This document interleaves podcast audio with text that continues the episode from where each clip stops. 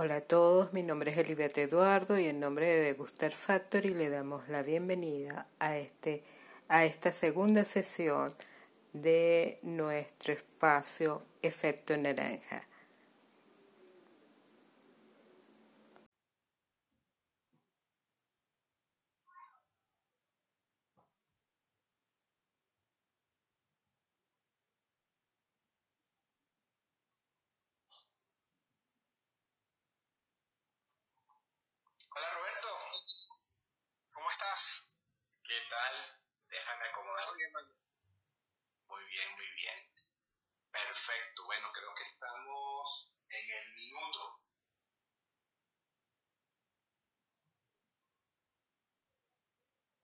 segundo. ¿Tú me escuchas bien? Sí, te escucho perfecto. Bueno, perfecto. Me da mucha risa el Ivette diciendo cuánta puntualidad. ¿Por qué? ¿Por qué? ¿Por qué? ¿Por qué? Yo, cre yo, creo que estás con, yo creo que estás conmigo. ah, fíjate tú. yo sí, sí, sí, sí he sido un poquito eh, obsesivo con la puntualidad a veces, pero nada, eh, este encierro me ayuda a ser muy buen muchacho. qué, bueno. Roberto, cuando quieras entonces comenzamos. Un poco para los amigos que se están conectando a este live. Mi nombre es Adolfo Manauer, director editorial de, de Standard CIO, Digital Tool Factory Pyme, una plataforma regionales enfocadas en el tema tecnológico y me acompaña Roberto Raskin, que primero que nada, bueno Roberto, preséntate un poquito. ¿Qué tal? ¿Cómo estás, Adolfo? Bueno, para la gente que nos escucha y que va a ver este video también en, las redes de Gustar Factory, eh, mi nombre es Roberto Raskin, yo soy licenciado en Comunicación Social, soy director de, de la agencia de mercadeo digital eh, Geek Media, arroba somos geek. Eh, bueno, creo que que además va a ser una entrevista, una, una conversa bien, bien sabrosa con, contigo, Adolfo, porque eh, con tu larga experiencia en el área de negocios digitales, en el área académica, y bueno, con mi, mi experiencia que tengo en el día a día, primero porque quizás los, eh, quienes no me conocen, probablemente fui de los primeros periodistas en Venezuela que estuve en el área digital por allá en el año 2000 con uno de los primeros emprendimientos en medios eh, digitales de, entretenimiento llamado sinflash.com. Es correcto, es correcto, eh, efectivamente. Sí, entonces, sí, esa eh, fue muy divertido, además porque yo creo que eso, esa experiencia, Adolfo, yo recuerdo que yo estaba estudiando en ese momento, estaba pasando de, de segundo a tercer año de la carrera, o de tercer a cuarto año, no recuerdo muy bien, en comunicación en la Universidad Católica, y y cuando empecé a trabajar ahí, era una cosa muy rara alguien trabajando en una página web, en un, medio web. Eh, y toda, toda la tendencia era eh, burlarse de los medios web, ¿no? Y mis amigos estaban ya trabajando en el Nacional, en el Universal, en, este, en el diario, en el, en el diario de Caracas, en, en el mundo me decían, y en RCTV, etcétera, me decían, Roberto, ¿qué haces tú en una página web? Bueno, las vueltas de la vida, 20 años después, todos necesitan páginas web. Este, eh, eh, esa, eh, la adopción de, de, los, de, las redes sociales también ha sido algo bastante interesante y, y, obligatorio para periodistas. Muchísimos colegas periodistas que yo los ayudé a abrirles sus redes sociales, explicarles qué era Twitter, qué era Facebook y qué era Instagram. Eso, bueno, fíjate. Sin duda, sin duda que ha tocado vivir un proceso transitivo aceleradísimo y un poco de eso es que vamos a estar conversando, conversando ¿no? La idea es un poco contrarrestar si de verdad existe, yo en lo particular no, no creo mucho en esa confrontación de conceptos entre lo tradicional o la empresa tradicional y la empresa digital, porque esencialmente creo que quien aún está atado a una, una tradición después de la pandemia global, más que un espíritu empresarial, es un espanto, un ánima empresarial. Entonces, pero como tenemos una dinámica de juego, eh, Roberto, esa dinámica de juego arranca un poco con la participación de Elibet, que cuando yo estoy aquí en, en, Instagram se convierte en mi Alexa privada, ¿no? Porque para poder lograr integrarlo, lo que hacemos es que la conectamos vía audio. Si no te importa, bueno, le damos la de que abra la discusión. Aprovecho para saludar aquí a Soreli Segovia y a Yosai Cajimón, quienes están aquí conectados.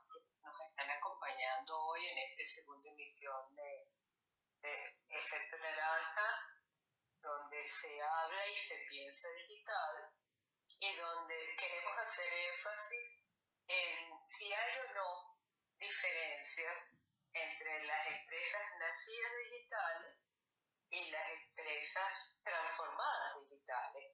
Bueno, porque la transformación digital está de moda, entonces es cierto que son tan distintas. ¿Para quién son distintas? Para quien ejecuta el proceso, para los clientes, los clientes se dan cuenta, no se dan cuenta, eh, y por eso están ellos seleccionados a como, como lo vimos en, en nuestra sesión anterior, es especialista en temas tecnológicos, tiene una titulación reciente en negocios digitales, porque hay que aprender sobre los negocios digitales, sobre las empresas nacidas digitales. Y Roberto, que inició también en la era de Internet, eh, tiene mucho tiempo apoyando a emprendedores del sector gastronómico, que es uno de los más tradicionales posibles, bueno, porque el sector gastronómico es evidentemente sensorial y por lo tanto está muy lejos de la frialdad de la tecnología, porque bueno, porque sabor, porque es olor, porque es color, porque es experiencia. Y es experiencia en primera persona, pues, es una experiencia neurosensorial. Entonces, llevar a ese, a ese emprendedor que tiene una mentalidad, una cultura completamente distinta al marketing gastronómico, eh, al marketing digital, que, es la, son las dos especialidades que ha venido acumulando Roberto, bueno, eh. Tiene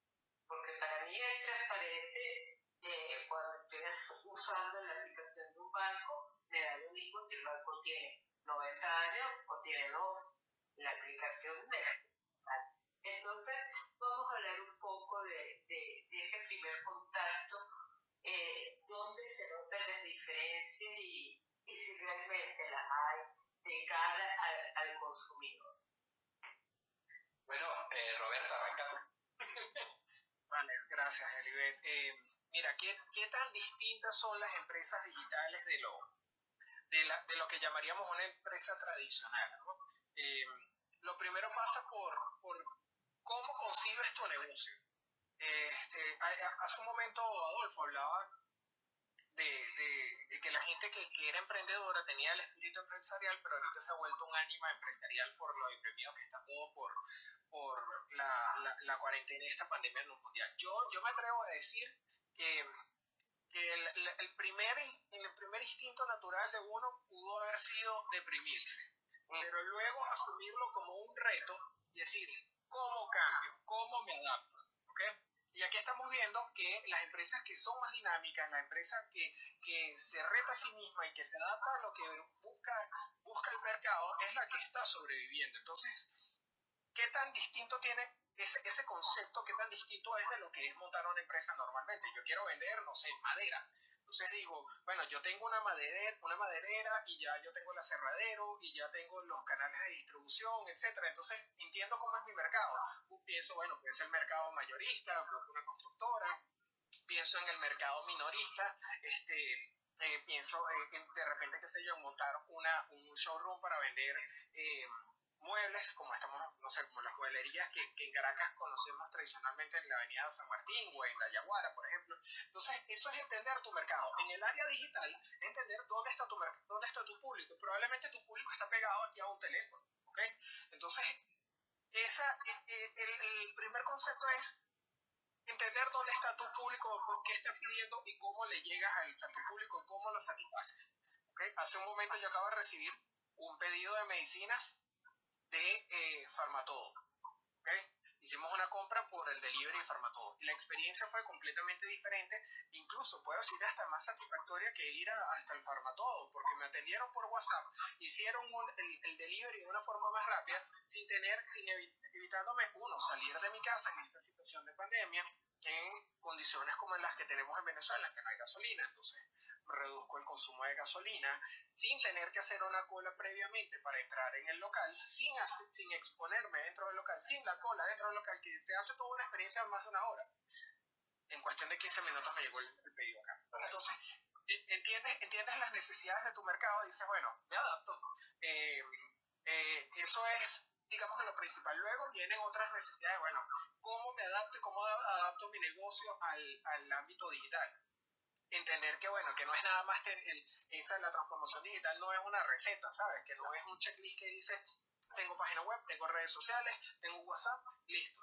No, es entender, bueno, qué quiere mi público, qué está haciendo mi público en redes sociales, qué está haciendo mi público en internet, cómo le llego, qué no le llego, este, internamente, a ver, tengo mis procesos establecidos ya pulidos, o sea, tengo eh, tengo mi inventario digitalizado eh, con un sistema que me diga que el control de inventario está bien. Tengo eh, fácilmente que le está ocurriendo a muchas empresas. Este, en este momento te hace, hace más falta tener espacio para preparar tus productos y generar delivery que para atender clientes. Entonces conviertes los espacios entonces ahí empieza ese proceso de transformación que necesitas. Cada empresa es completamente diferente. Hace poco con, con una empresa de alimentos, eh, aquí en Venezuela me pidieron una, una asesoría, eh, empezando la pandemia, ellos, este, uno de, de sus negocios es el sector lácteo, y decían, ¿cómo atendemos?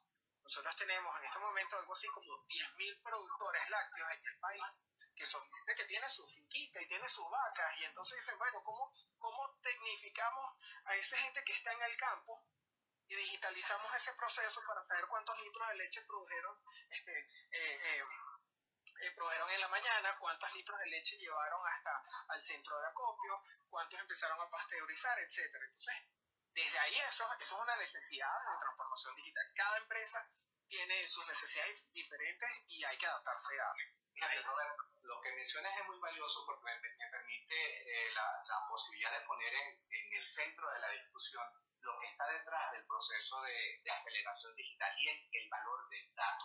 La empresa como modelo de organización, esencialmente lo que llamamos el modelo tradicional, venía siendo una organización humana que disponía de metodologías para la gestión de recursos para salir al mercado y esencialmente la tecnología ha venido respaldando procesos operativos con variables internas de reducción de costos, de optimización de procesos, etcétera, etcétera. ¿Qué pasa cuando el consumidor en la era 4.0 se empodera y toma el control frente a, sus relaciones de consumo? Que este ser este agente de cambio pasa al centro de la organización. Y no es que se va a vivir a montar una carpa dentro de la empresa, sino que se transforma en una unidad lógica llamada datos. Entonces, ¿qué es lo que define la diferencia entre una empresa digital de una tradicional? El valor estratégico del dato y cómo los profesionales dentro de la organización empresarial se reorganizan en función en quién tiene el control de la data puede ser una empresa transformada digitalmente desde la perspectiva del marketing digital, sí, porque el equipo de marketing digital pasa a tener el control sobre el comportamiento del consumidor y influencia sobre la cultura organizativa.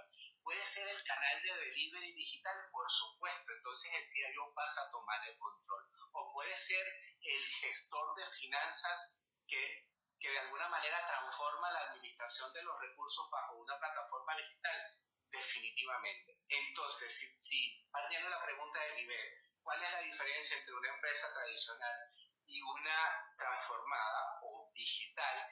Es que en la empresa tradicional tenías que comprar el dato del exterior, tenías que apelar a terceras fuentes para tomar decisiones estratégicas e inclusive es el fundamento del business intelligence, la recopilación de, de data para ser analizada, lo estructurada y no estructurada para tomar decisiones. Ahora la, el dato es la arquitectura del negocio. Y pensar que el dato es la arquitectura del negocio no es para entrar en pánico, sino para comprender que todos nuestros procesos de negocio de alguna manera tienen que entrar en un funnel medido. ¿Y qué significa esto? Significa que si yo tengo eh, un, un, restaurante de barrio eh, o de urbanización, y me perdona porque a veces se me mezclan algunos, algunos conceptos en la, en, la, en la cabeza, antes yo dependía del flujo de la hora pico para que a, primera hora de la mañana pasase mi, mi, público habitual a tomarse un café o a la hora del mediodía consumieran el menú ejecutivo correspondiente o al final el after office o, el trago o, o la cena, ¿cierto? Ahora, ese flujo está en los canales digitales. ¿Y cómo se expresa eso en términos de decisiones? En datos. Entonces, todo mi canal de relación, la omnicanalidad no es un tema de estar en todos lados, sino la omnicanalidad es poder contar con puntos de acceso al mercado que me permitan entonces poner a ese consumidor en el centro de mi toma de decisión a la hora de ir al mercado.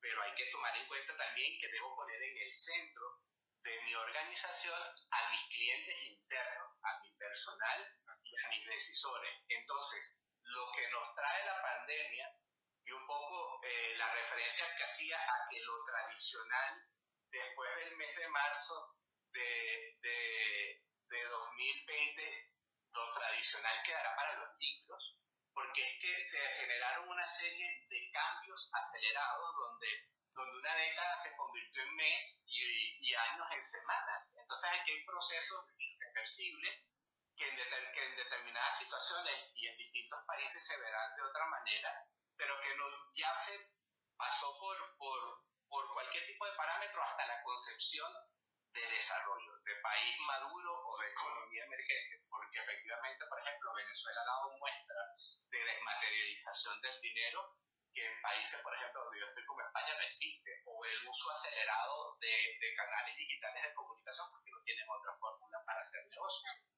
Entonces, el, el criterio en la transformación digital está definido por esa unidad lógica, el dato, el parámetro de medición y cómo cambian los KPIs de las organizaciones. O sea, definimos nuevos parámetros de éxito. Entonces, eh, pudiésemos inclusive hablar de una vieja escuela del marketing digital, definitivamente. Ya el marketing digital no se puede medir en términos de, de clics, de publicidad, de audiencias, de, de volúmenes, sino de capacidad de conversión. Y quizás la unidad más abstracta y más compleja pasa a ser ahora nuestra comunidad de influencia. Si a mí una comunidad de redes sociales de mil, de mil personas me convierte en un 30%, la valoro más que una comunidad de un millón que me convierte en un 0.1%.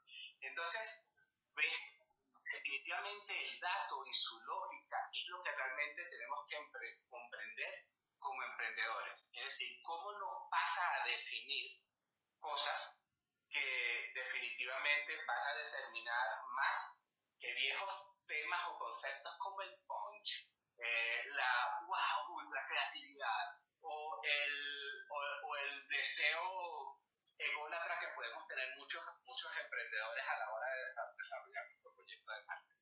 Creo que en estos momentos el enfoque de la, el plan de negocios diseñado sobre arquitectura de datos permite además superar estos periodos de incertidumbre y tomar nuevas decisiones. No sé cómo lo ves tú mientras buscamos la próxima pregunta, Elio. Vale, eh, de hecho, eh, eh, Adolfo, eso que dices del manejo y, y, el, y, la empresa centrada en el dato es interesante porque es, este, es, cada, es en cada etapa del, de los procesos de la empresa, en cada una de las unidades. Es el, es el dato en la unidad de producción de la empresa, sea esta una zapatería, una venta de de atún en lata, una, una fábrica de ropa o una costurera, porque es alguien que esté emprendedor. Es entonces entender cuánto inventario tienes, cuánta capacidad de producción tienes, qué capacidad tienes de, de, atender al público, porque como lo dices, en esta pandemia en meses dimos un salto de una década hacia adelante en la adopción de muchas, de muchas tecnologías y de modos de, de hacer negocio.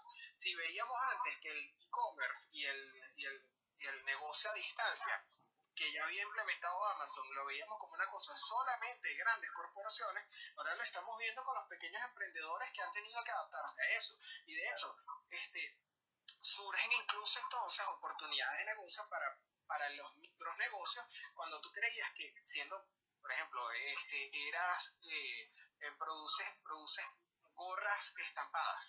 Estoy aquí inventando, produces gorras estampadas y tu mercado y tu eh, nicho era aproximadamente eh, para 10 personas al mes y tú decías con esto aguanto, con la adopción del mundo digital, tu mercado se expandió fácilmente a, 10 veces, ¿ok? Entonces, el tratar de, cuantificar eso, mi capacidad de producción, mi inventario, la capacidad que tengo de, con, mi, con mi comunidad, cómo capitalizo esa, eh, esa comunidad en conversiones, como lo dices tú, este, eh, los márgenes de ganancia, sentarse a analizar entonces luego eh, con, con, las distintas unidades de negocio, tener que montar una unidad de delivery o, o simplemente eh, adoptar alguna de las plataformas de delivery que están en el mercado.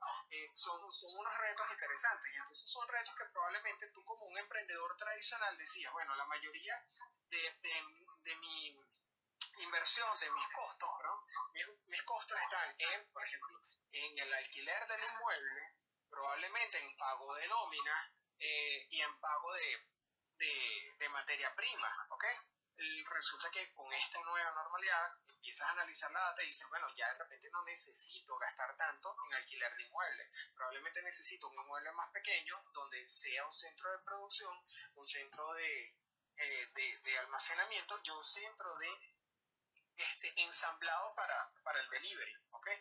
Este, veía, veía hace poco que en el área gastronómica precisamente, el, mientras que aquí en América Latina estamos viendo pedidos ya, Uber Eats y, y, y Rappi, por ejemplo, dentro de las empresas que están despuntando con, con plataformas de delivery en Estados Unidos está GrabHub. Este, y en, creo que en Europa también está, está despuntando GrabHub. Eh, y y están y, analizaban que, que, los costos de ellos se, se están volviendo una locura.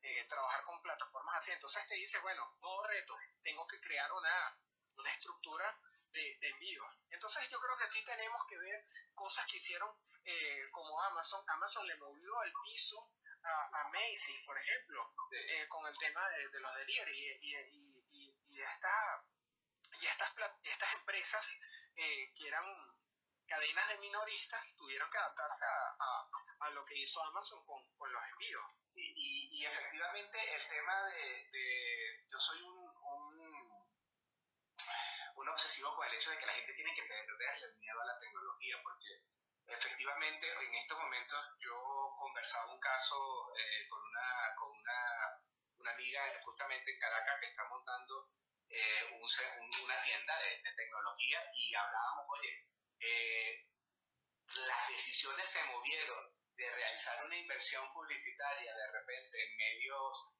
en medios de acceso de contacto directo, como puede ser la radio, por ejemplo, que, sigue siendo un proyecto interesante, o el Internet de, de, amplio, tráfico, a pensar estrategias geolocalizadas de marketing, porque es que efectivamente con la pandemia la ciudad de Caracas se ha fragmentado. Entonces, ¿de qué sirve hacer una gran inversión si tú, por ejemplo, estás en la zona de Latillo y la gente ya no se puede mover a, a City Market a comprar tecnología. Se desarrollan definitivamente dinámicas eh, contraintuitivas que te obligan a de repente pensar proyectos hiperlocalizados. Esto lo estábamos viendo en Europa, ojo, antes de la, antes de la pandemia, los procesos de localización, que son operaciones que son por diseño eh, muy similares a una operación global y que se implementan en ámbitos geográficos muy cerrados y con mucho esfuerzo y mucho foco en los porcentajes, en los porcentajes de conversión. Que dicho sea de paso es algo que tiene que entrar en el mindset digital del emprendedor. Eh, el asunto es que todas las métricas tienen que al final resultar en porcentajes de, de, de conversión y ahí está el valor del dato para, para, para generar ese cambio. Y te, y te, interrumpo ahí rápido, Adolfo, para, para diciendo Eglis Eduardo acá, de Hola Eglis, este, que está diciendo aquí en los comentarios, que dice, es buscar la eficiencia. Entonces, como dices tú, esa, esos negocios micro geolocalizados buscan ser más eficientes, este, más eficientes y, y con costos más bajos. Hoy leía en Twitter una chica que puso un tweet que decía, eh, traje un paquete, y traje un paquete desde Miami a Caracas y me costó el envío 25 dólares. Enviarlo de Caracas a Guatire me cuesta 30. Dice, ¿quién lo entiende? Entonces, estas dinámicas de mercado este, son, son para analizar, para que seas más eficiente, incluso que seas más deseable porque te bajan los costes. Yo básicamente, en la zona donde vivo, yo prefiero, eh, procuro hacer eh, compras con empresas que hagan delivery, que estén en la zona porque me aseguran un delivery gratis. Entonces, claro, sí. Y ese es un tema interesantísimo porque me, me, permite posicionar otro elemento clave de la confrontación entre la empresa tradicional y la empresa digital. La empresa tradicional planifica, hace planes, ¿ok? Y destina recursos y aprovisiona partidas y desarrolla programas a 12 meses.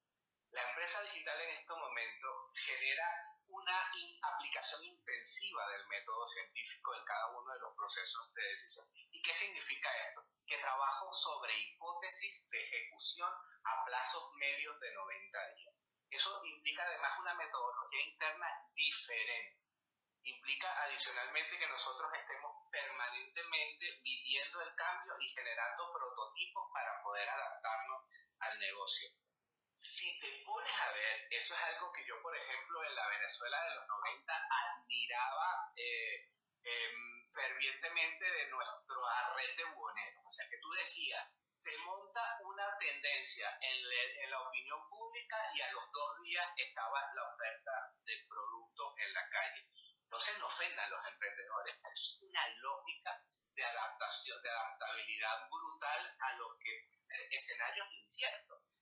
Y parece mentira, pero saber administrar en doble tendencia una clara orientación empresarial con procesos de ejecución que no tengan el prejuicio de equivocarse pero de una manera controlada y rápida, es también otra de las fórmulas que distingue a la empresa tradicional de la empresa digital. Y ahí podemos hablar de Scrum como metodología, ahí podemos hablar de Agile como tecnología, eh, perdón, como metodologías que están ayudando a que a nivel de, escalamiento las empresas puedan asumir la transformación ya como, como un flujo permanente de gestión. Tengo otra pregunta de nivel de pregunto algo. Si todos estamos de acuerdo que hoy por hoy el, la atención al cliente y, y la atención al cliente hoy es omnicanal, es fundamental para, para cualquier empresa sin importar si nació digital o, o en, qué, en qué siglo nació.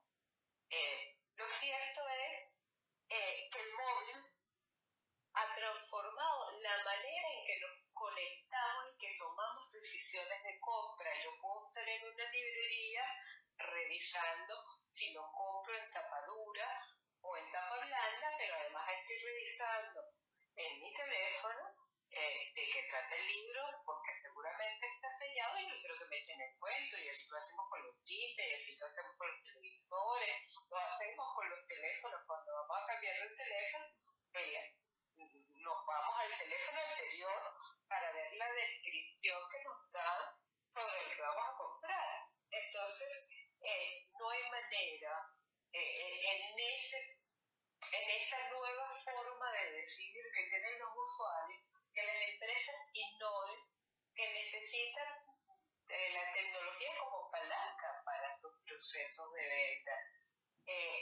así, para las empresas que no nacieron digitales, que tienen que aceptar esta realidad y, y quizás les cuesta, ¿cuál es el reto más difícil que impone la transformación?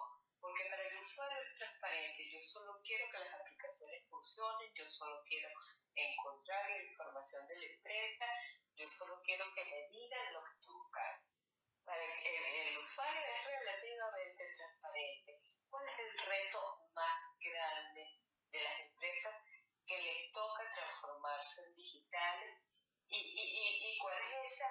ese objetivo que tienen las nacidas digitales que todos quieren alcanzar? Adelante, Roberto, viste, aquí vive la IBE nueva. Ah, el IBE de Alexa.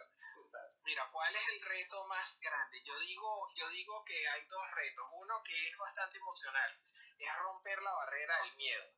Esa barrera del miedo que te, que, te genera la incertidumbre de saber, ¿y ahora hago mi negocio? ¿Cómo hago plata, pana? ¿Cómo vivo?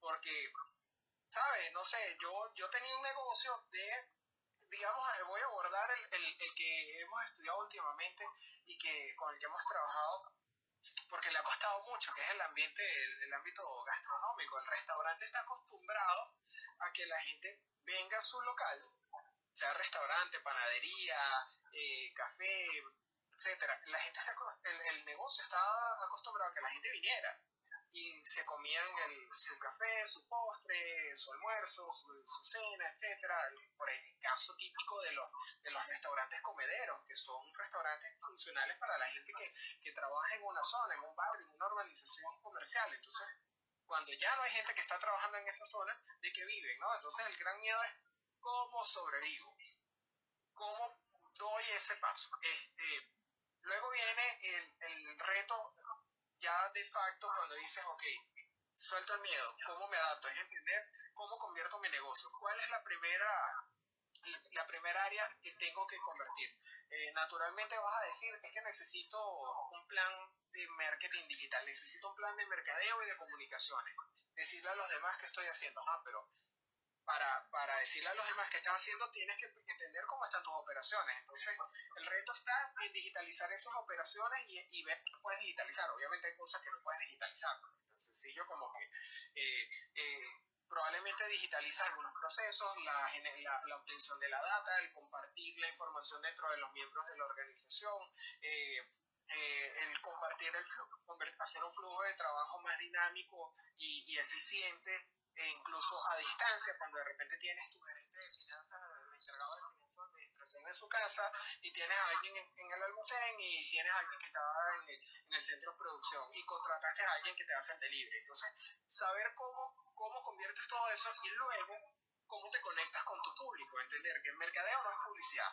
El mercadeo es entender al mercado, entender las necesidades de tu público y ver cómo tú te adaptas y cómo generas productos para ellos. Luego haces publicidad a través de la cual te comunicas y promocionas, eh, das, los, promocionas los beneficios que tiene. Entonces, yo siento que el, superado el reto emocional del miedo, viene el reto de eh, entender cuáles son las áreas que puedo eh, digitalizar de, de, mis operaciones y luego cómo, cómo entiendo ese mercado y le doy a entender a este mercado que tengo un elemento diferenciador.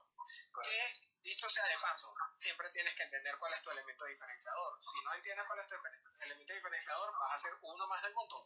Sí, fíjate, y para, para poder marcar un, un elemento de distinción, eh, porque más que competir hay que distinguirse, eh, una fase importante del proceso de diseño estratégico de, de los negocios es saber escuchar.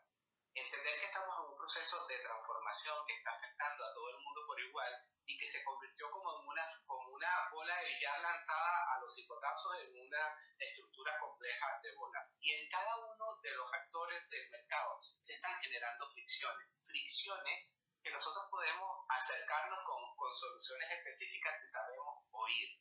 Por ejemplo, tenemos grandes corporaciones que están generando fricción en sus estrategias eh, de marketing B2B porque no tienen capacidad de generar contenido, contenido que se acerque a sus usuarios muchas empresas se están dedicando solamente a esa fase. ¿Qué pasa cuando ya la, la por ejemplo, la publicidad tradicional no sirve?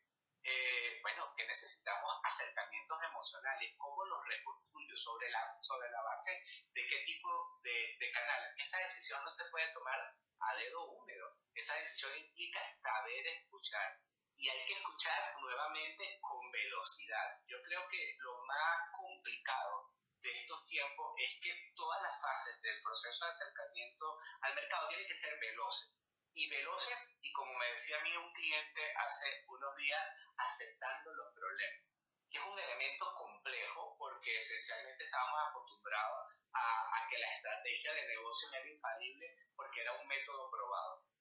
El mundo nos cambió y efectivamente eh, no lo es. Entonces, la omnicanalidad que es tener la paciencia y la humildad de escuchar en cómo se comporta nuestro mercado, cómo es su viaje al, al proceso de conversión, a la decisión de compra y estar presente de la mejor manera eh, emocionalmente acompañando para que finalmente este cliente nos siga.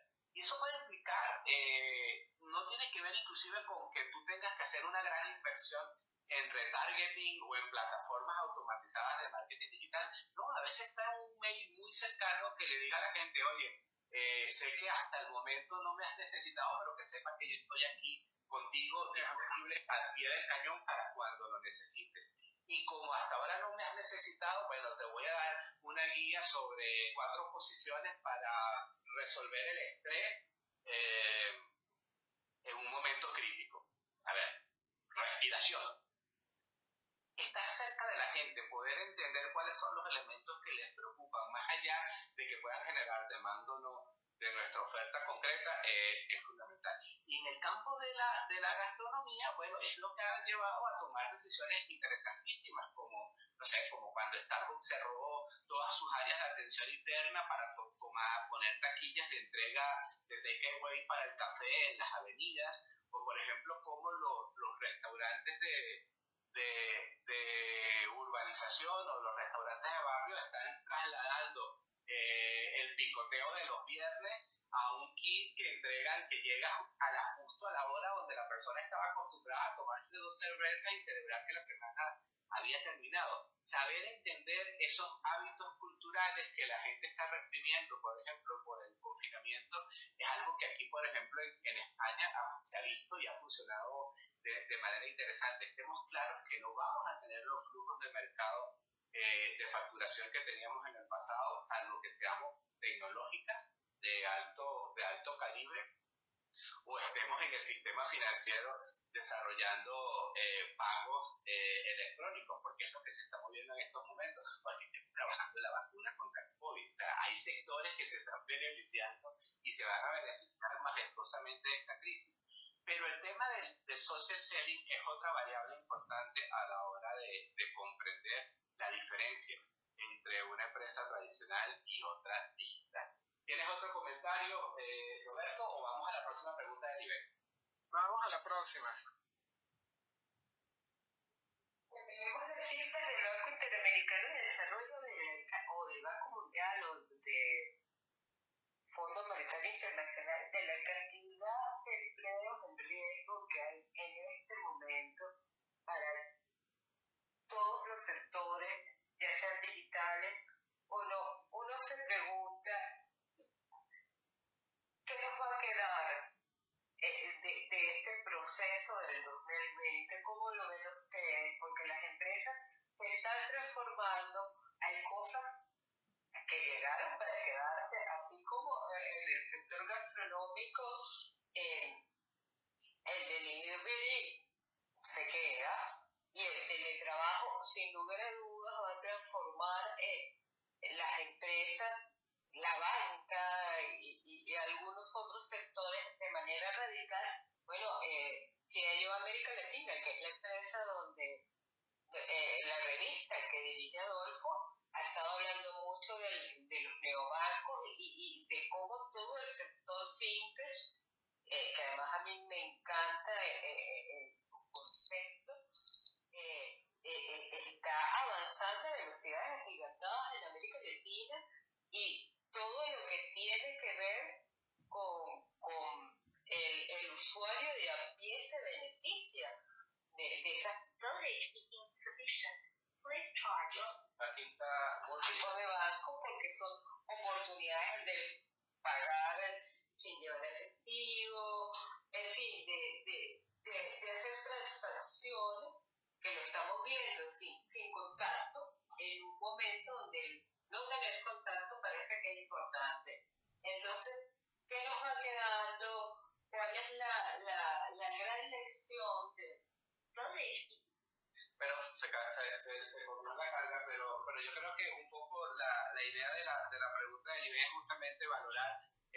proceso de, de, de transformación que nos queda a a lo no transformado, eh, porque al final el punto de, de, preocupación es ese, es un punto de preocupación además que puede tocar a cualquier sector en, en América Latina y en países, eh, en economías más maduras. ¿no? Esencialmente la perspectiva que, que, yo tengo sobre este proceso en el cual la, el status de producción siempre ha visto a la innovación tecnológica como un factor de riesgo Y es verdad, es un factor disruptivo del status quo eh, de, de, la dinámica social en términos generales. Ahora, indudablemente que ocurren golpes de cambio que aceleran los procesos de transformación.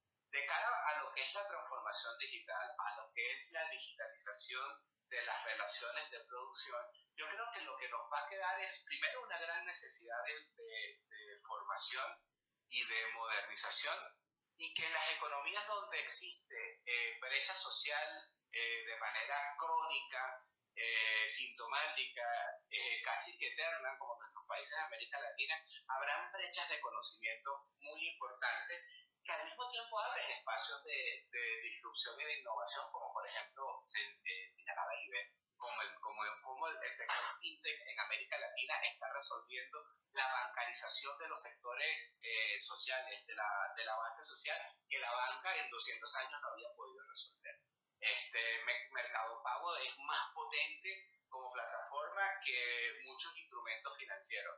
Entonces ahí yo, yo sí creo en lo particular que, que la libre va a, saber, va a saber por dónde salir. Y si tenemos problemas de producción agrícola en países como el nuestro, Venezuela, donde está supremamente deprimido, si se generan las condiciones de entorno político y estructural para que la innovación prospere, habrá tecnología que habilite eh, cómo superar la hostilidad. Entonces, a diferencia de, de, otros momentos de, de la historia, em, modelos como el cloud, como la infraestructura como servicio, la conexión satelital y, y, la 5G, por ejemplo, más allá de los prejuicios que negacionistas y demás tengan, va a hacer que la suscripción a la tecnología baje o permita operar. Eh, yo prefiero anclarme a esa posibilidad, porque si, si, por ejemplo, si en países como el nuestro usamos todos Netflix, legal o pirateado, eso es indetenible cuando el entorno te lo exija. Entonces, ¿qué va, qué, va, ¿qué va a quedarnos de este proceso? Bueno, la necesidad o el hábito de formarnos constantemente y, bueno, saber que vamos a ser generaciones donde la estabilidad, la seguridad eh, no van a ser precisamente eh, lo que nos haga sentir eh, más, más cómodos porque serán variables que, que irán a desaparecer como al contrario de nuestros padres que en contextos industriales llevan las cosas más calmadas. Mira, Adolfo, yo, yo coincido contigo que, que viene un, estamos ya viviendo, no es que viene, estamos viviendo ya eh, dentro de los resultados de esta, de esta nueva normalidad, esa necesidad de formación. La gente está ávida de conocimiento y ávida de ver cómo, cómo se adapta a esto. Entonces hay gente que, que necesita, dice, bueno, yo produzco, entonces ¿cómo me adapto? Cursos de manejo de redes sociales, de diseño gráfico, de atención al cliente, este, de costos, tienes que hacerlo todo desde tu casa. la educación a distancia creo que es uno de los negocios que más va a crecer junto con, con, los, con la banca, con las pasarelas de pago, como dices tú, eso es interesante. Yo, yo creo además que dentro de esta nueva normalidad, como lo dijo Elibet y como lo dijiste tú, que, que eh, en el caso, por ejemplo, el, el, ya es un segmento de negocio que es fijo, puede que el día de mañana se acabe toda la pandemia, quisiéramos que se acabara el virus, este, hay una jornada de vacunación y, y de forma milagrosa, en cuestión de uno o dos meses todos estamos vacunados y, y cuidamos en contra del COVID. Que aunque pase eso, eh, ya nos adaptamos a la comodidad del delivery, a, a las reservaciones, o sea, ya es un modelo de negocio que, que se establece que si quizás estaba, era fuerte en, en las principales ciudades en, de Estados Unidos y de Europa y de Asia, yo creo que ya ahora es una es, un estándar en todo el mundo. Pero yo me atrevo a pensar, además, con el teletrabajo, que uno de los procesos, uno de los resultados que tenemos en este proceso es eh, el, la aceptación y el entendimiento de que el emprendimiento digital es un caso de éxito y es un caso real. Es, generar comercio con, un, con productos o con servicios que sean este, distinguidos, como dices tú, que tengan un elemento diferenciador y que reconozcan por completo lo que tú haces, lo que tú vendes, lo que tú comercializas y que y, tengas una comunidad que, en la cual generes confianza y unas relaciones específicas y esto va a ayudar a que, a que estos micronegocios se desarrollen. Yo siento que es una gran oportunidad para, para emprendedores. Este, y a mí no me gusta utilizar mucho ese término tan, tan rayado, tan este, sobreutilizado del emprendedor, porque honestamente yo tengo siete años desde que monté mi empresa y hay, y hay momentos en los que me sigo sintiendo un emprendedor. Yo creo que el, el tema de emprendimiento es la capacidad de adaptarse, esa resiliencia ante, ante, ante el entorno Saludos por acá a Lanking Loom que nos está escribiendo. ¡Hombre! este, a Carlos Ramírez, Carlos Ignacio Ramírez también se conectó. Bueno, siento que, que esta, tenemos una gran oportunidad en los micronegocios, en los emprendimientos.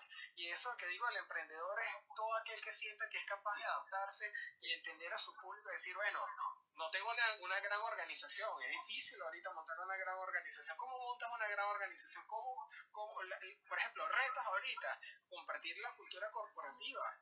Es dificilísimo eh, transmitir este eh, el, afecto por, por la marca, por la empresa, los modos de trabajo, pero la resiliencia con R. Raskin, sí, eh, ha sido un tema de resiliencia estar siete años montando la empresa, luchando en este país, ¿no? Este, pero yo siento que esa es una de, las de las cosas que vemos. Obviamente vamos a ver este, la adopción de tecnologías y, y, este tipo de cosas que, que nos van a ayudar a, avanzar, ¿no? Y adaptarnos.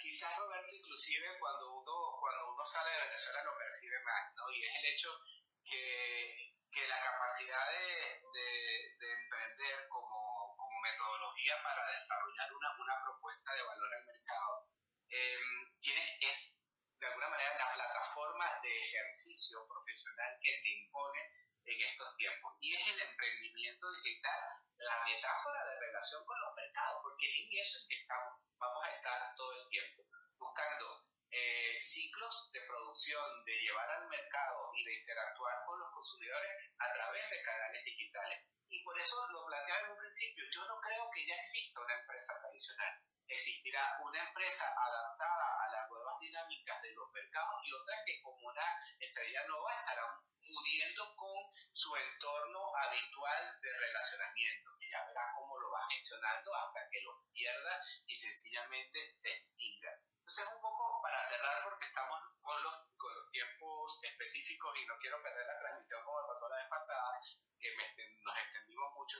Primero, mm, yo en lo particular no creo en la, una confrontación entre empresa tradicional versus empresa digital. Creo que existe una empresa adaptada a las metodologías del cambio y de la incertidumbre y otras que están por hacerlo. Igual hay emprendedores que tienen el miedo de dar el salto al tema digital pero que potencialmente lo van a hacer porque esto es un, un, un camino un, un, flujo de dos vías donde van a crecer las ofertas para, para hacerlo. No hemos hablado quizás de las soluciones a nivel de cloud que van a habilitar que muchas empresas en el contexto del mercado venezolano se adapten más rápido. O sea, eso lo están pensando, lo están pensando porque sí. Por otra parte, eh, el método de hacer negocios está cambiando aceleradamente eh, igualmente los procesos de toma de decisión y desde mi punto de vista lo fundamental es no hacer de la tecnología una barrera, sino hacer algo con lo que se experimenta y el principal eh, cambio de hábito es hacer del dato y de las plataformas de análisis de datos el verdadero motor de las decisiones. Tú eres el experto del marketing y ahí sí te centro, te dejo que, que, te centres en el tema de la experiencia del consumidor y la valoración de la marca. Mira, el, fíjate que la gente se ha adaptado tanto esa experiencia al usuario, ¿no? Decía, ¿cómo voy a hacer para que la gente se adapte a ciertos formatos? Entonces, arrancando la pandemia, el primer este, formato de comunicación y de mercadeo que consiguieron empresas y personas fue esto que estamos haciendo, Instagram Live. Surgió de la nada eh, Zoom y ya que ya suena como obsoleto hablar de Skype y, eh, simultáneamente Google eh, saca su Google Meeting y lo deja libre. Eh, ahora estamos viendo cosas como Twitch, Patreon, eh, incluso OnlyFans. O sea, es una, que, que, me parece un fenómeno porque además es un fenómeno pues, de análisis social, ¿no? La gente que, que, se ha quedado en sus casas, cómo produce dinero y, deciden vender contenido eh, restringido, contenido principalmente a adultos a través de la plataforma.